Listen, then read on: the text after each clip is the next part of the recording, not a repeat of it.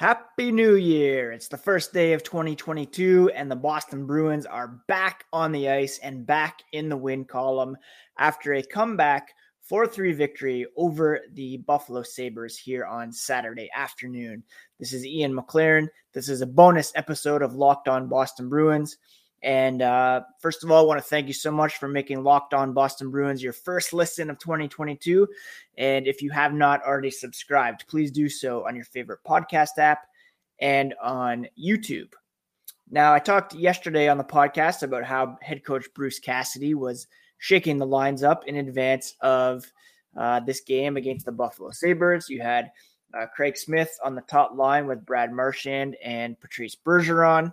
You had a second line of Erik Haula, Taylor Hall, and um, who's on the right side there? David Pastrnak, of course. And then a third line of uh, Jake DeBrusk, Charlie Coyle, and uh, Nick Foligno. Now, all three of those lines came through with goals in this game. It wasn't looking awesome early on. They fell behind by a score of one nothing uh, thanks to a Vinny Hinostroza goal that uh, got some fortunate bounces, some not so strong defensive play uh, by um, by our boy Nick Foligno on that one, but they did manage to tie it thanks to Craig Smith, uh, who got the assists from Brad Marchand and Charlie McAvoy. From there, whew, took a turn for the worse as Jeff Skinner and Alex Tuch both scored for the Sabres to make it 3 1 heading into the final period. The Bruins uh, were not looking good on the power play. They were out shooting the Buffalo Sabres by quite a wide margin, but it seemed like the same old story. Uh, out shooting the opposition, not getting great, uh, you know, inside danger chances, and uh, yeah, not getting those lucky bounces. But things started to turn in the third period.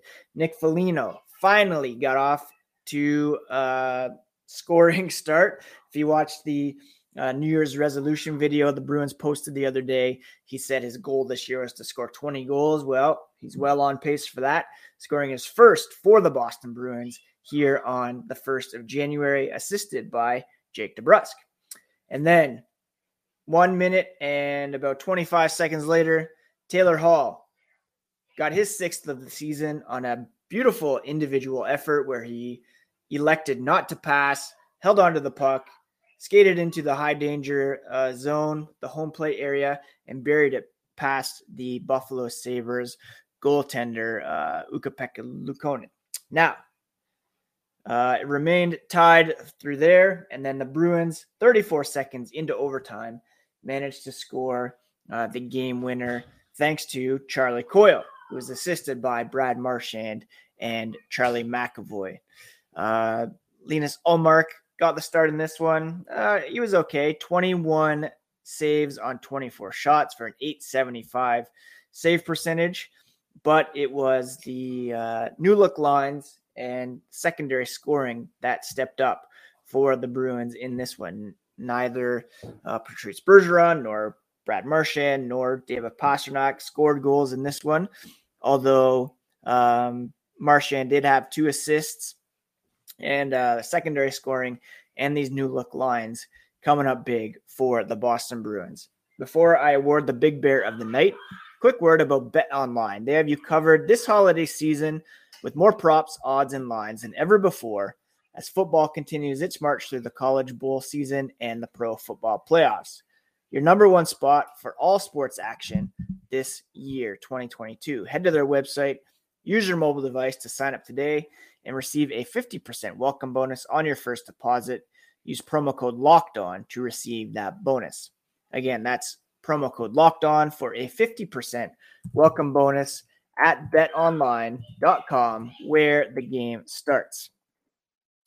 Now, the Bruins uh, very much deserve to win this game. Five on five, 51 33 shot attempt differential, 32 16 shot attempts, five on five, 39 15 the scoring chances, 11 4 high danger chances. And those uh, margins increased uh, on the power play. The Bruins did go 0 for 4 on the power play, but in all situations in this game, 14 to 4, the high danger chances, 49 25, uh, the scoring chances.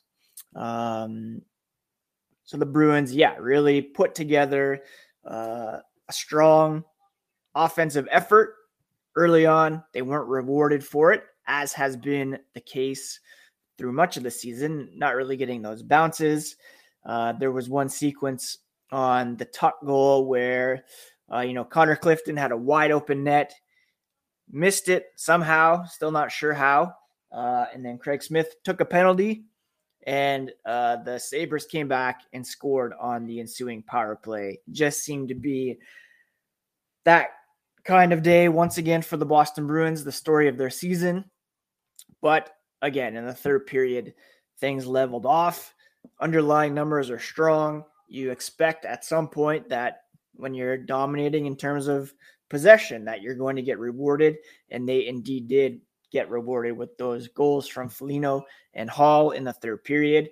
And then Charlie Coyle scoring his eighth of the season, uh, 34 seconds in overtime. The big bear of the night, I'm going to give to Charlie McAvoy. He led all players with three points on this day, three assists, uh, secondary assists on Hall and Coyle's goals, and also a secondary assist on Smith's uh, goal in the first period. Uh, so not primary assists, but still assists no, nevertheless. Uh, he did have 24 minutes and 22 seconds of ice time, almost a five full minutes more than uh, Matt Grzelcyk, who is the second ranked defenseman in that category, uh, and uh, five minutes on the power play, two minutes and 52 seconds uh, shorthanded. Uh, he also had four shots on goal, one hit, one block, and uh, Charlie McAvoy is the first big bear of the night for the 2022 part of this season. Now, the Bruins do not have much time to rest or celebrate this win. They will be traveling to Detroit for a game tomorrow against the uh, Red Wings, who they are chasing points wise in the standings at least. They're now one point back of the Red Wings, but with five games in hand uh, following this victory. Uh, so when it comes to point percentage, they have quite the advantage. Uh, but optically, it'd be good to pass them in points as well, and they can do so with a regulation win over Detroit tomorrow.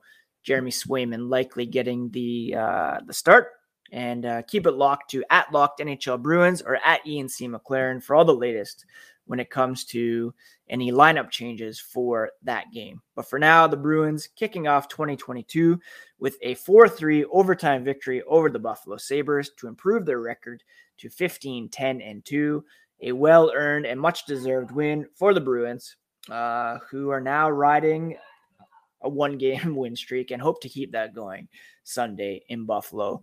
Don't forget to subscribe to Locked On Boston Bruins on your favorite podcast app and on YouTube, and be back on Monday with a full episode to recap the weekend's action and to assess where the Bruins stand uh, heading into the rest of a very busy January.